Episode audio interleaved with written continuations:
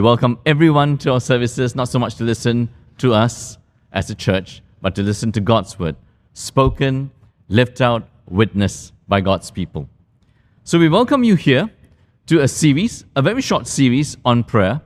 And why is that important? Once a year, we do this to remind ourselves of the importance of prayer. There's so much confusion about uh, prayer, so much uh, lethargy about it, so much uh, talk, but so little practice. And so every year we want to get this right. And we pray, especially during this covid nineteen, we would be indeed challenged to get this area of our lives right with God. And so thank you for joining us. Let's begin our time by thinking through power. Who are the power brokers in this world? And um, who are we listening to? What are we listening to? What are we busying ourselves with out there, especially as we live in our world? There was a Straits Times article. Power in our world. Who and what are we listening to? What are we busying ourselves with? Because there's so much information out there, information overload, that we do not know whose voice actually we should listen to and who is on our side and whose side should we be on on a particular issue here as we live on earth. A Straits Times article. Straits Times is the newspaper here, the national newspaper here in Singapore. Last year, had a headline and a huge article on something, a modern-day phenomena. And what's a modern-day ph- phenomena? The internet, social media, Facebook, Instagram, and the ever-evolving world, virtual world, that is making companies like Amazon and Facebook the richest companies in the world, Google, et cetera. So a modern-day phenomena are social media influencers. And here in Singapore, they ran an article on influencers behaving badly. These are influencers that in some countries, maybe huge countries like the U K or huge countries like, like America or China or India, they could have millions of followers. But in a smaller nation like Singapore, a social influencer could have three hundred thousand people, four hundred thousand people, seven hundred thousand followers. And they highlighted some in this article, and there was the case of Priti Naya, her and her brother, who put up a, a rap, a video, a vid, on video, and it, it crossed the lines of racial, religious sensitivities, and so they were it contravened our local penal code, and so they were given a twenty-four month conditional warning by the police. Most recently, we are here in Singapore. Our D J and YouTuber, um, Dean Bosch, has been alleged to have acted inappropriately to, to young boys that he had influence over. And these are the things that when it hits the news, it grabs our attention and we follow it and becomes a huge national discussion and everybody jumps in. And we need to ask ourselves, are, are they worth listening to? Who is so important that we have to listen to them? So the media influencers, they are most talked about. They are actually, when you think about it, we don't really need them in our lives, because if you and me are really in trouble personally, individually, how many of these so-called influencers out there would come to our rescue? And we need to ask ourselves, as we listen to the voices out there, crowding as an issue is raised by these prominent people on social media all around the world and locally here, need to ask, will they really help us? So what? I want to suggest to you that God tells us in His Word that the most neglected thing, that is the most powerful thing, is this whole exercise called prayer. This whole discipline called prayer. This whole experience called prayer. And why is this so important for us to get right? Because God is the most powerful mover in the world. From creation to providence to sustenance to saving us. And God has told His people from the Old Testament to the New Testament that the most powerful influencer is actually the whole activity and experience of prayer.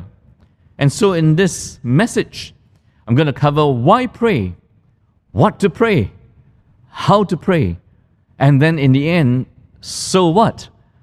Can we really believe this? That this is what God says?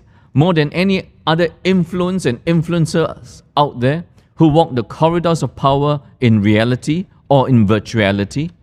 And so we begin our time I'm going to give you a sampling of Bible passages to be looking at together. The first one is well known, and one that is well known and well loved, hopefully, by the pastoral staff, by our leaders more and more. Why pray? Lessons from Paul the Apostle. And it says this: rejoice always, pray without ceasing, give thanks in all circumstances. Why? Why rejoice always? Why pray without ceasing? Why give thanks in all circumstances? And here is the, the, the thunderclap. Here's the lightning reason. For this is the will of God for you in Christ Jesus. And related to this, do not quench the Spirit. So did you notice that God's will, we ask, what's God's will for me? Should I, should I go to apply to this school? Should I go to this university? Should I start this relationship? Should I end this relationship? Should I live in this country? Should I migrate to a different country as COVID nineteen strikes us? And God's will, macro will, meta-narrative will, is God's will in the person of Jesus coming to save us. To save us from Satan, to save us from God's wrath, to save us from sin, to save us that we might be pleasing unto God and not God's enemies. And so, why pray, according to Paul the Apostle? It's because prayer is at the heart of our relationship with God.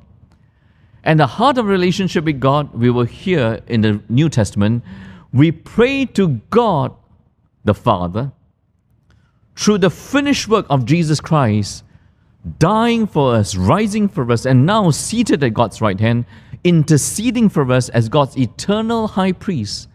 And we pray to God our Father through the finished work of the Son by the continuing presence and work of the Holy Spirit.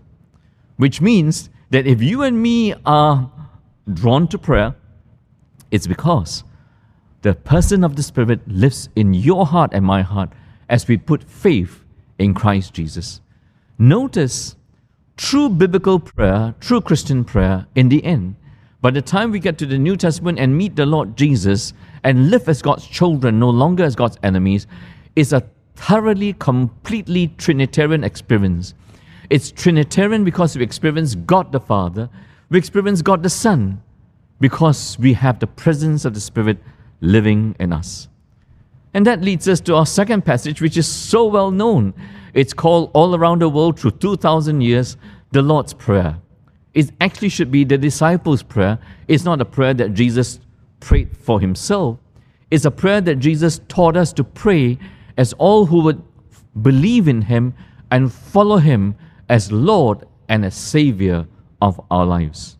And this is found in different passages, but I highlight to you Matthew chapter six, verse nine to thirteen. So why pray? Lessons now from our Lord Jesus Christ himself, not simply from the apostle, who would, from the apostles, who would teach what the Lord Jesus taught. Pray then like this, Jesus taught us. And you may want to say this in your heart with me, if you already believe in Jesus as your Savior and Lord. And ever so often we should pray this, and we will end our service, our time together, by praying the Lord's Prayer. Our Father in heaven, hallowed be your name. Your kingdom come. Your will be done on earth as it is in heaven. Give us, give us this day our daily bread. Forgive us our, our debts, as we also forget our debtors. And lead us not into temptation, but deliver us from evil.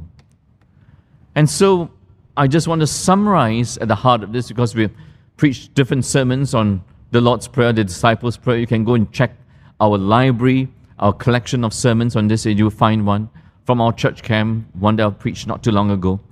In Matthew six to nineteen, in prayer, who do we meet? What do we experience? In prayer, we meet a God who is willing and able to do what? A God who is willing and able. He's willing to be our Heavenly Father. Though from Genesis chapter three, from the Garden of Eden, we all turned as rebels against Him and became enemies against God.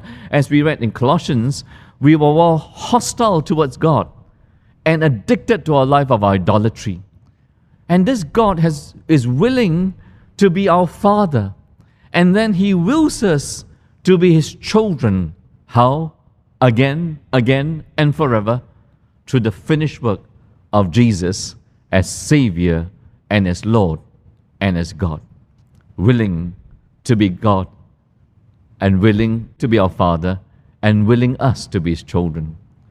Did you read the story of this boy in America, nine-year-old Jordan? And nine-year-old Jordan came from a traumatic, abusive, broken family. And as a result of that, he has no relationship with his biological family. He's been shunted from one home to another home to another home. And he's been in institutional homes all his life.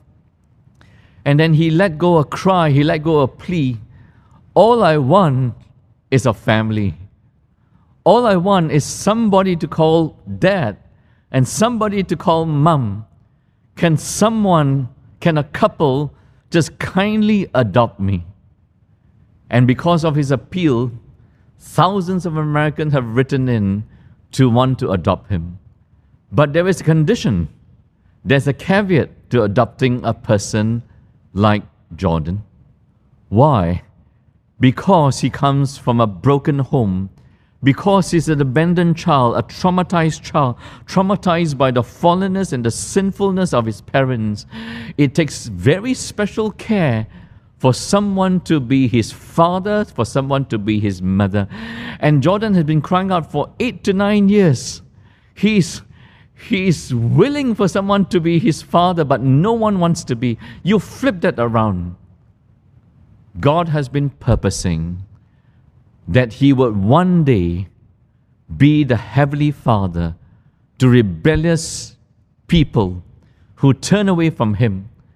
And not that one day we would just realize our folly and say, I come back to you, God, and call you Abba Father. No, the fatherhood of God is only accessed through the Saviorhood of Jesus. And so in the Lord's Prayer, our disciples' prayer, we meet a God, our Father, who art in heaven, hallowed be your name, your kingdom come, your will be done. A God who is willing to be our Father.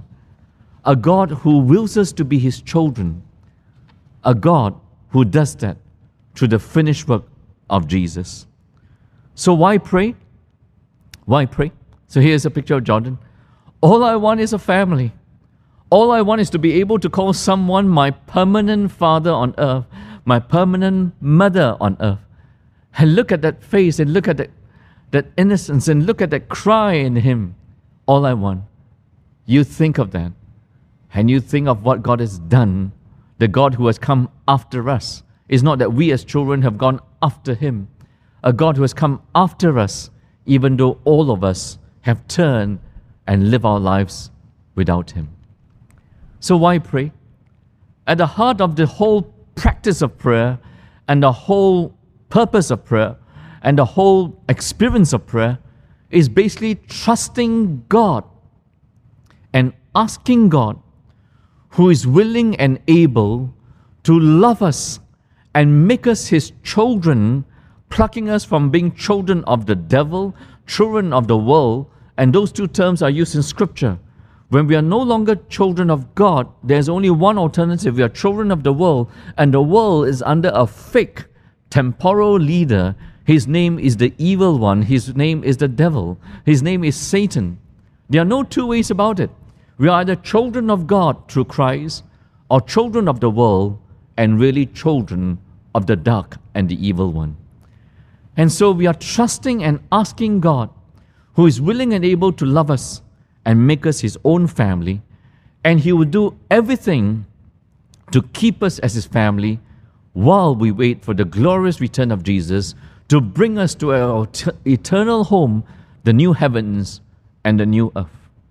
And so, basically, when we pray, we are trusting and asking God, who is willing and able to make us his children and keep us his children until he returns, no matter what the opposition against us, no matter what the persecution against us, no matter what the fears against us, no matter what the accusations against us. And so, we have to trust God as a person for there to be prayer. We have to trust that God has a good purpose for your life and my life, and that is to save you at all and any cost. And God has saved us at the greatest cost, at the cost of His Son paying the penalty for our sin. And God's power to do so is through the finished work of Jesus on the cross, His resurrection from the dead, and now Jesus praying for us, interceding for us, that we would always remain the children of God. So let me ask you, you've been praying, but the whole activity of prayer, the whole experience of prayer must be undergirded by, do you trust God? You trust Him as a per- person, you trust His purposes for you, you trust He that He has the power to carry out His purposes. We run marriage preparation retreats, and it's for dating couples, seriously dating couples, the couples who just started dating initially. And we ask of you, if you are on that journey, please come to our marriage preparation classes or marriage preparation retreats, M P Rs as we call them. And a simple question to ask ourselves, especially for the girls, as the women, is uh, what do you look for in a man? What do you look for in a man?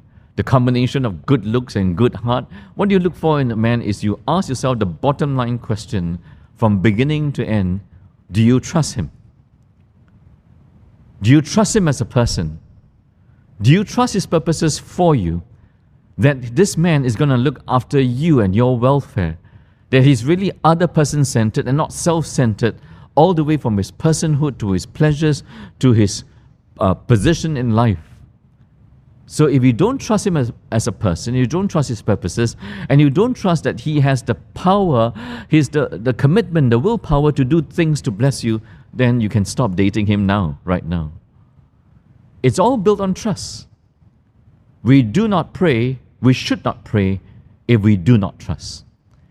And so the whole experience of prayer is the experience of trusting God as a person for His purposes and His power to deliver us as His people, His holy people, for His holiness forever and ever. What to pray?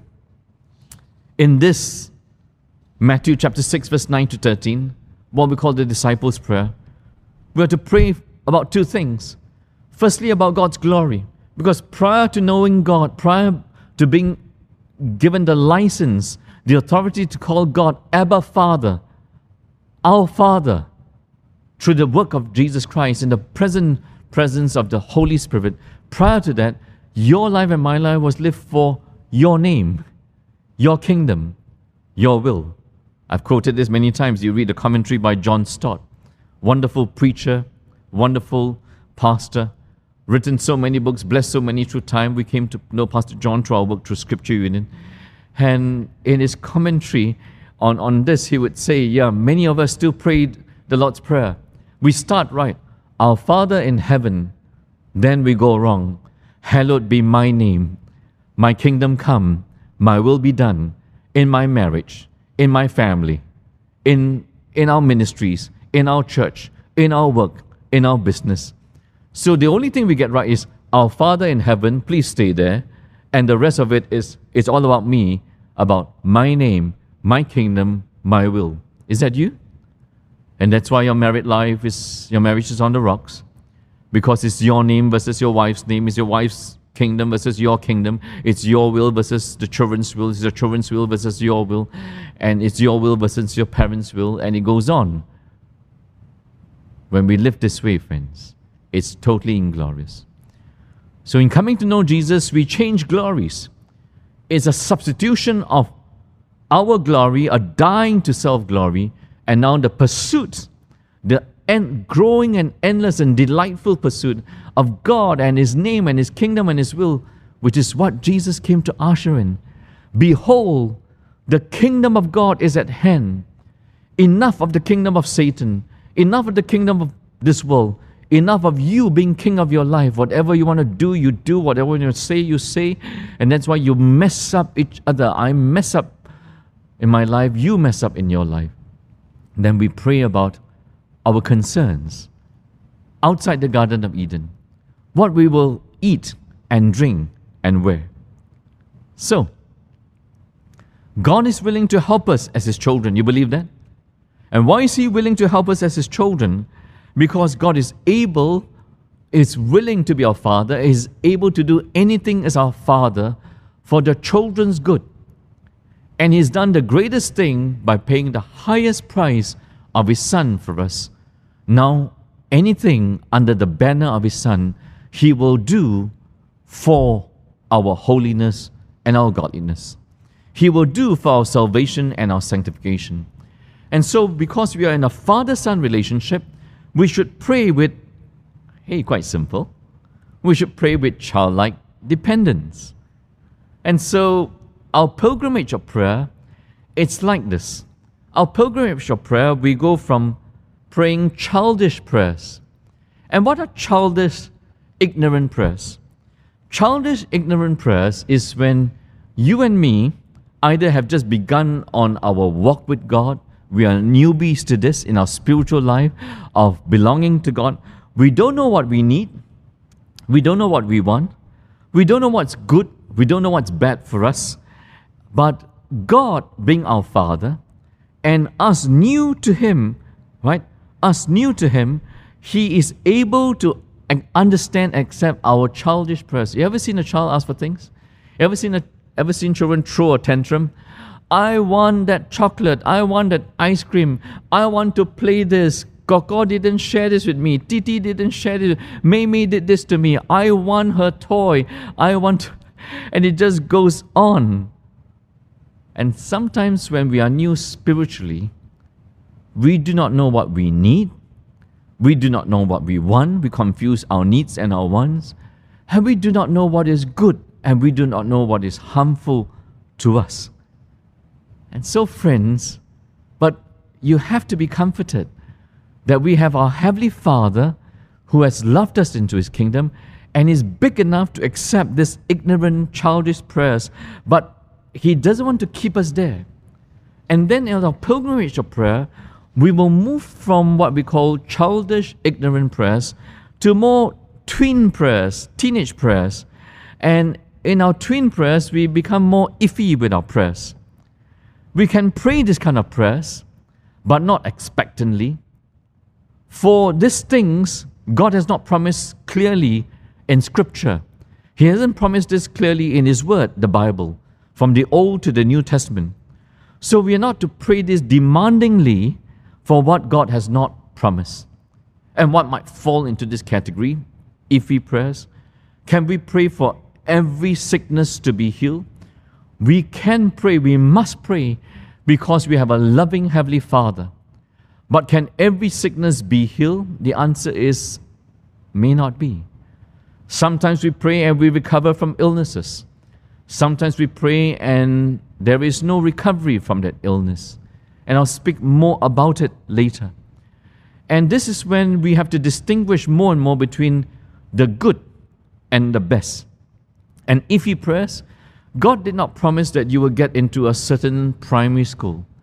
God did not promise that you would get into a certain course, that you would definitely be a lawyer. Do not pray that, because half the people who, who get into law, law faculty and graduate stop being lawyers after three to five years or five to ten years here in Singapore or around the world. So be careful what you pray. So don't give up on your Christian faith because you didn't get into medicine, you didn't get into law, you didn't get into whatever degree you wanted to get into. Some of us pray prayers is, I want that relationship so much. He, she's a beautiful sister in Christ. She's a wonderful brother in Christ. But how come the relationship didn't culminate itself in marriage? It's, there was a position I wanted. There was a promotion I wanted in, in my job. And as far as I could see, it was a good job, a good job in which if I rose to the top, I would have the responsibility to bless hundreds of people, thousands of people in that job. Why did I not get that position? Why did I not get that person? Why did I not get that pleasure? And so these are iffy prayers because God never promised you these things specific in His Word. But this can be now, we can move on. So from our childish prayers where we're ignorant about, iffy prayers that we don't know, that it's truly God's will that you get this or that position, person, pleasure, power. But these are things that we are very clear in Scripture If we pray for salvation, and we must pray for salvation, it doesn't mean every single person we pray for will be saved. But God tells us to pray, as we just learned in Colossians. Paul says, pray for open doors, that I might carry on preaching the gospel. And I will pray for you that your conversations will be seasoned with salt, right? Will be indeed mem memorable. It will stand out conversations that will draw people to Christ and draw people to God. And so pray salvation prayers. You longing for your father to know Jesus, you longing for your brother, you longing for your son, your daughter who has drifted so far away since they were on fire for God in your fellowship. Keep praying these insistent prayers. They are very important. If you pray for love, God will give you love. Even in the most unloving circumstances, even to the most unlovable people, maybe in during cabin fever, right now, you're finding as you live with close quarters, things are getting really hot under the collar. You pray not to leave that marriage. You pray not to break up that family. You pray to be equal to the task of love. You pray for love and God will download that love for you. Bite by bite, incident by incident. Ask for it and God will give you the next dose of love for the unloving circumstance and the unlovable person. You pray for forgiveness. As Jesus taught us to pray, forgiveness is not an option, it's not negotiable. It's a kingdom lifestyle, it's a Christian lifestyle. We will fail people and people will fail us in life. And it's very important we pray. You pray for forgiveness, as we just learned in Colossians. We will experience forgiveness. And it's two-way traffic. We pray for wisdom in this world. We pray for deliverance from Satan and deliverance from, from temptation. Oh, this was taught by Jesus himself, as we just read. We pray for perseverance to last from the beginning of our spiritual life to the continuation of our spiritual life to the ending of our spiritual life. These are things we can pray expectantly. We can almost demand this and say that, God, you promise in your word that if we prayed for these things, it will be given to us. And so, these are childlike prayers. These are not childish prayers. And we can move on from childish prayers to childlike prayers. So the only reason we pray is we have to balance, discern and balance. With, you pray because you want things and people to change. And when things and people do not change, you pray to accept that this is your lot in life. So one of the hardest things about prayer is how much and how long to pray for change, and how soon do we move into the area and zone of contentment. And there are dangers here that we should avoid, extremes here that we should avoid. And what should we avoid? If we pray only to be contented, after a while, we dare not pray. If we do pray, we never pray for any change anymore. Even though we still presume and call ourselves Christians or churches, that means we have become functional atheists. In name, right? In name, I'm a believer, I'm a Christian. In name, we are churches. But in substance, functionally, truly, I actually don't believe that God is going to change anything in the world, anything in in Singapore. He's not going to change anything in my in the economy. He's not going to change anything about COVID nineteen as we pray for it. He's not going to change anything in my life, in my family, in my marriage. Have you become a functional atheist? When we pray, we must believe that this God is willing and able to do things for us if it involves our salvation for His glory. So pray, friends. This is the delicate balance. If we only, on the other hand, if we switch and we keep praying only for change, especially for, Lord, please change my wife, please change my, my husband, please change my daughter, please change my, my father, please change my boss. Indeed, keep changing my bosses because every boss is bad. Every person above me is bad because I'm the perfect employee, right? If we keep praying for change, then God becomes a magician.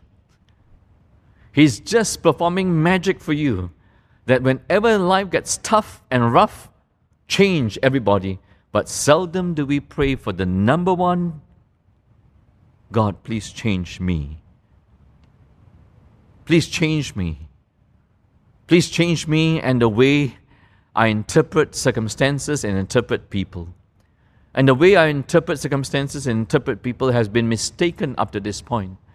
Please change me as I not just interpret, but I respond to the circumstances and respond to people around me, often prematurely and often mistakenly. How often have you done that? That you reached the wrong conclusions about me. You reached the wrong conclusions about your father. You reached the premature conclusions about your mother. Too soon. My mother is always like that. There's no hope for her. If I lined up people whom God has changed here in A R P C, it will be endless. And that's because we must believe in this.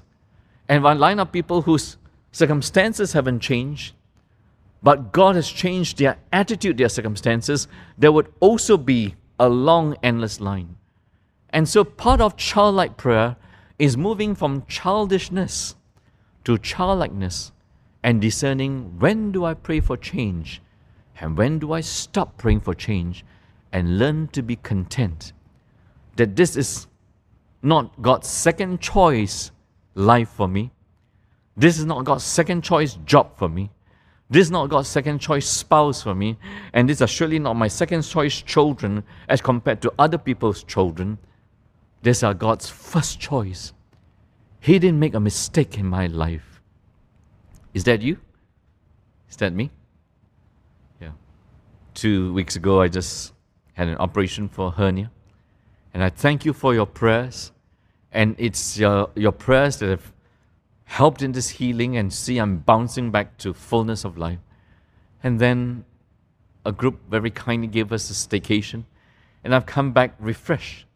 And part of that refreshment was me going for my power power walk, prayer walk, power walk, prayer walk. And that power walk, prayer walk is, do I really believe that, Lord, that everything you have given me is first choice, beginning with salvation? That I don't deserve this. Beginning with my spouse and my children and my church. They are all your first choices. Beginning with, is, is that you? Is that me? Many of us are still walking around with discontentment in our hearts because we think that God has dealt us a wrong card somewhere along the line. It wasn't even my second choice. It wasn't even my third choice. It wasn't a choice I ever wanted in my life. But you've got to believe that God as your Heavenly Father and Jesus as your Lord never mi- mistakes with prayers and answers to prayer. And so in the Bible reading that was read out from Philippians, right, you know that wonderful phrase that we memorize as Scripture, right, I can do all things in Christ Jesus. I can do all things through Him who strengthens me. And oftentimes that is taken a little bit out of context or way out of context because we think, I didn't study the whole term, I didn't study the whole semester, but I'm going to put in three days of study, Lord, and I can do all things through you who strengthens me. Right? I didn't exercise, oh Lord, but I think I can pass the I P P T. I didn't exercise a lot. I didn't prepare myself, but I think I can run the half marathon without injuring my body. I can do all things through Christ. It's all out of context, of course. I can do all things through Him who strengthens me is not a statement of capability. It's a statement of contentment. Because by the time Paul writes about it, there in chapter four, he says, I've learned to be contented whether I have a lot, I have plenty, or whether I have none, I'm, I'm in want.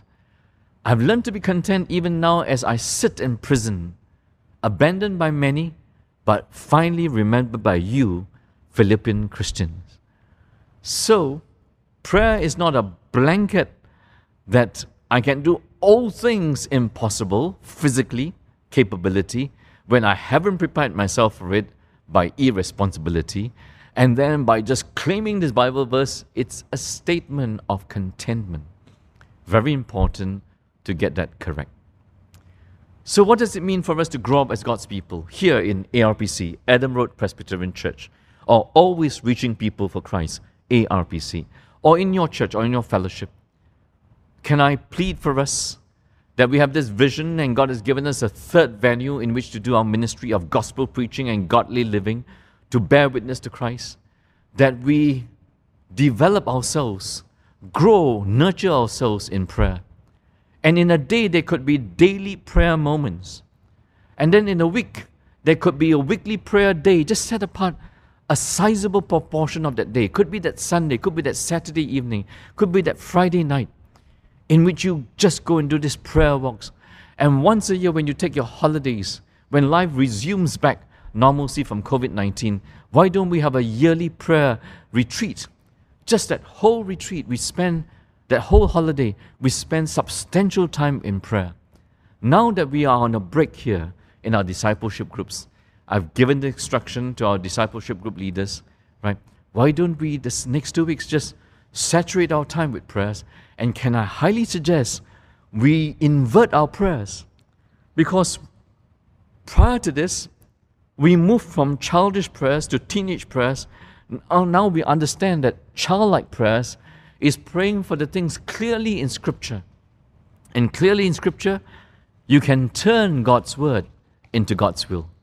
And you saw a beautiful example of that, a marvelous example of that, when Pastor Tan Sen Kun, who led our service today, prayed through actually four chapters of Colossians. Actually, we teach our pastors and our service leaders, this is how we pray God's Word to God's will. God's Word becomes God's will through the activity and experience of prayer. You pray for Colossians chapter one. You pray to live a life that is worthy of God, pleasing to Him, bearing fruit in everything. You pray for Christ to be supreme, Colossians one, fifteen to twenty. You pray to be rooted and built up in Him in chapter two. You pray then, if you are rooted and built up in Christ, continuing in Him, you'll be able to discern every false teaching that comes and say there's another way to be saved, another thing to find security in. Then you pray, Colossians chapter three, that since then we've been raised with Christ, we died with Him, we are raised with Him, spiritually in status, given a new passport. We are to seek the things where Christ is seated at God's right hand. We are to put to death whatever belongs to our earthly nature. We are to put on the new nature, Christ's compassion, Christ's humility, Christ's meekness, above all, His forbearance, above all, we have to put on love. And so you pray through Scripture. God's Word will become God's will in your life. You pray for open doors, and you pray for conversations seasoned with salt. Stand out, drawing people to Him, and people will be drawn to Him. So we run Discovery Christianity here. We run Just for Newcomers. We're so encouraged that even through COVID nineteen, and we run Just for Newcomers, which is a three-month course that we're going to run online. Introduction to the Bible, a gospel. Then we introduce you to the person of Jesus. Then we introduce the seven disciplines of the Christian life. Prior to that, we had Discovering Christianity. And people heard about this. And they heard about this. And people sign in from overseas to discover more. Why is Jesus the way, the truth, and the life? When we pray for open doors, even though they are shut doors to physical meetings, there are open doors, family and friends coming to know A R P C, coming to know a church, coming to salvation, coming to grow in their Christian life, coming to grow in their marriages and their families, coming to grow in their ministries, because we pray God's Word into God's will. If we pray this, insistent prayers, these are sure answer prayers. God will surely answer them. And then let us turn our anxieties into prayer. In Philippians four, the Bible passage that was read, we do not worry about anything, but everything by prayer and petition with thanksgiving, we are to present our request to God. And the peace of God, which surpasses our human understanding, will guard our hearts and our minds. You know, the word guard will, like garrison, is like the most powerful, most trained Roman soldiers guarding us. If you are guarded by a Roman soldier, you are safe. The peace of God guarding us. So we are to worry about nothing, pray about everything. Why? Because worry is a pagan thing. Worry is a sinful activity. Worry is sin against God, not trusting God as creator, not God, trusting God as provider, not trusting God as sustainer, not pr- trusting God as redeemer, not trusting God in any area of life. And prayer is now the vaccine. Right? You are to worry about nothing, pray about everything. There are many, many things to be worried about. Those who are studying do not know whether they will graduate into jobs. Those who are studying overseas do not know whether they can go back and finish their courses. They will finish their courses online. And those who are working do not know whether they have jobs to go back to, whether how long the jobs will last. There's so many worries. Let's turn every, every time your mind thinks, I should worry, I should pray. Instinctive repentance. I'm tempted to worry, I now pray. I'm tempted to worry, I now. It is prayer for worry. Every worry, every worry, one prayer. Every worry, one prayer. Each worry, one prayer. Finally, the Holy Spirit and prayer. Allow me to read this. For we know that the whole creation has been groaning together in the pains of childbirth.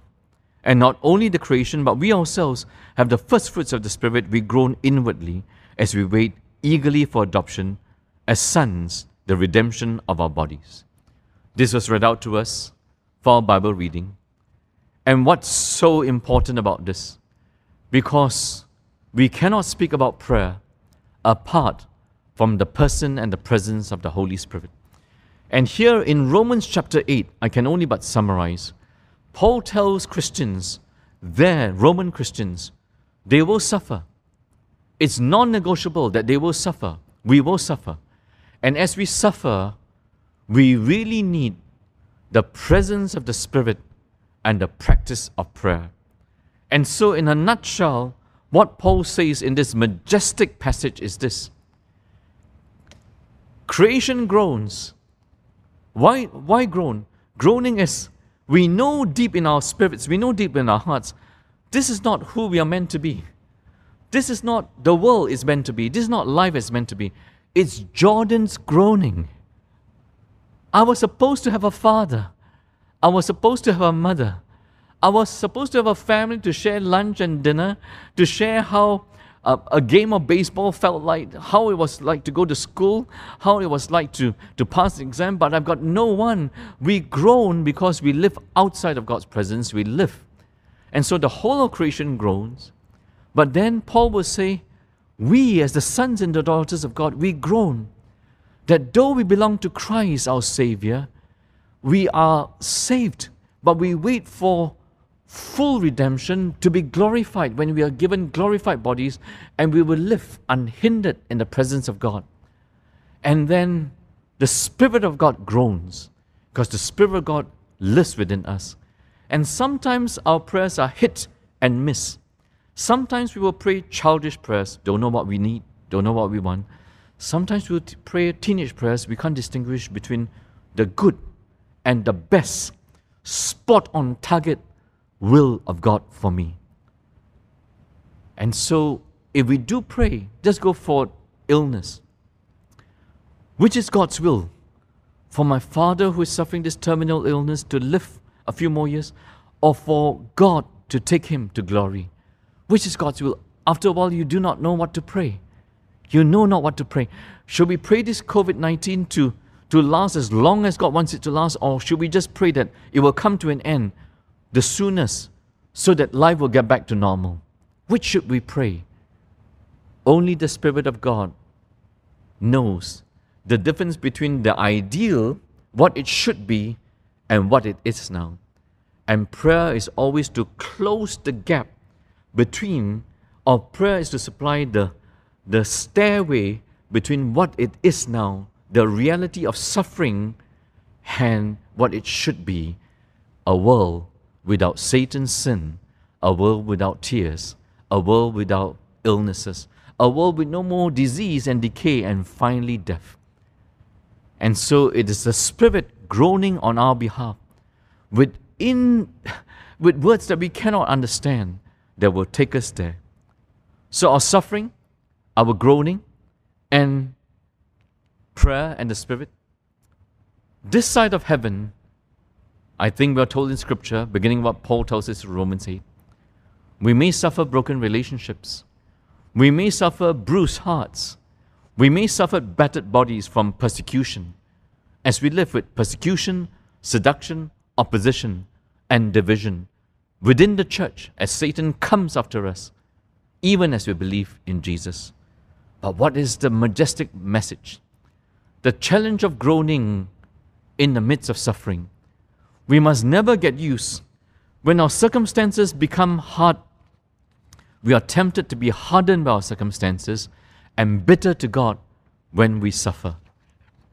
And Paul says, because you have the Spirit, and because you can pray led by the Spirit, empowered by the Spirit, you must pray never to be hardened by your circumstances. You must never become bitter towards God. Hardened by circumstances, bitter towards God. I remember this. One of our leaders in our varsity fellowship, when I was first converted, we heard the news he had drifted away from the Christian life. Something had happened in his family. Do not know what had happened. His father had an illness. Father died, parents suffered. He was struggling to make ends meet.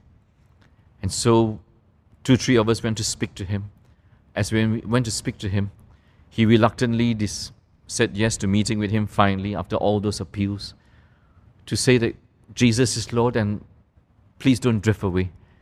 And throughout the whole meeting, he just sat there and just puffed a cigarette in our face and And all that you're saying to me is nonsense. Sometimes the disappointments in life, we may be hardened by our circumstances, bitter towards God, and bitter towards God's people. When life doesn't turn out, the should be doesn't match what it really is at the moment. And that's what Romans eight is all about. What is it all about? Who can separate us from the love of God? Who can separate us from the love of God? And Paul's answer is nothing and no one. No foe can prevail against us. Right? So the Spirit of God is in us to soften us to God's sovereignty, that no matter what happens, we keep looking to Jesus. No matter what happens, because Jesus is the ultimate display that God is sovereign over His church, that despite Satan and man's worst intentions, God's best outcome is guaranteed for His people. So pray, so groan, and trust in the Spirit to groan on our behalf. And Romans eight declares this, right? There will become many moments of suffering and groaning in a believer's life. But the suffering, the groaning, the accusation, the fear, sometimes we say, it's killing me. But no matter what, though it feels like it's killing us, Paul declares, no foe can prevail against us. No charge can be sustained against us. No power is strong enough to wrest us, to take us from God's hands, loving hands, loving palms. Nothing could separate us from God's love for us in Christ Jesus. That's why we need, whenever we talk about prayer, to never forget the person, the presence, and the power of the Spirit groaning on behalf of every child of God and the church of God. We will arrive safely in the new heavens and the new earth. We will arrive securely.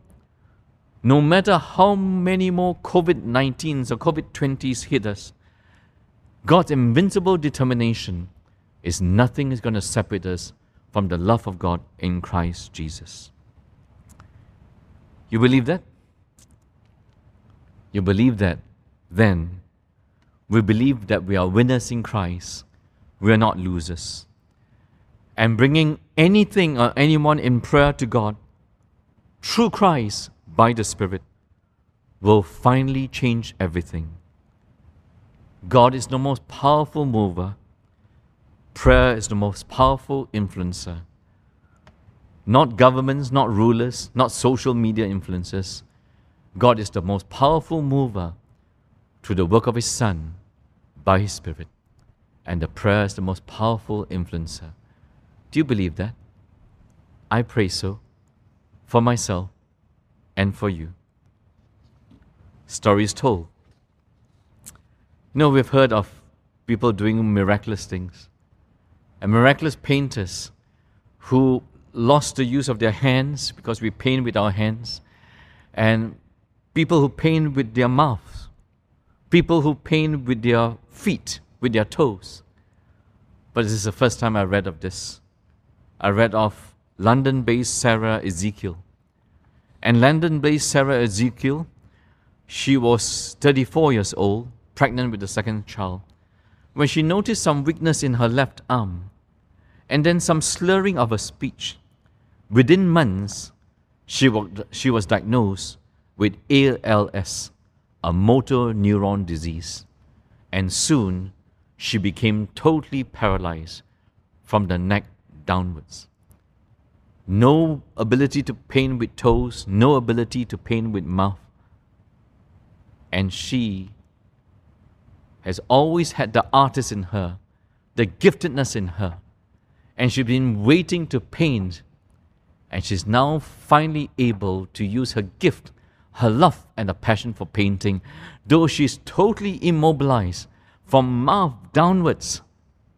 She now paints with her eyes, because she has been waiting for technology that's able to translate her eye movements into actual movements. And she won an international rec- uh, prize for this, for her paintings that were painted solely by her eye movements that were translated into actual paintings. What powerful technology is that? What great power is that? We don't have to wait for technology to be powerful, because Jesus has gone to heaven. He will return. We have a mission to live holy lives and to draw people into His kingdom. And that power is availed through His Spirit. That power is availed through the Spirit empowering us to pray. Brothers and sisters in Christ, can I encourage us to avail this power, tap it, and our lives personally and our lives collectively will never be the same again. The Lord bless you. The Lord keep you. Allow me to pray. Then we're going to sing a song that captures the beauty of praying. That prayer is a work we must do as part of pleasing God and fulfilling His mission. We bow before you, Lord of heaven and earth, and want to trust in you as a person, and trust in your purposes, and trust in your power for us as your people. We thank you. We have now every right to call you Abba Father, through the finished work of Jesus and the ongoing work of your Spirit. And we pray to repent from prayerlessness in our life. We ask to hear your word afresh, and from all the verses we have read, from First Thessalonians five to Matthew chapter six to Philippians four, the nuggets of spiritual truth, just spurring us, enlightening us of the necessity of prayer. May you lead us to experience you as never before, and we pray that this will bring glory to Jesus and glory to your name. We ask always, believing in Jesus. Amen.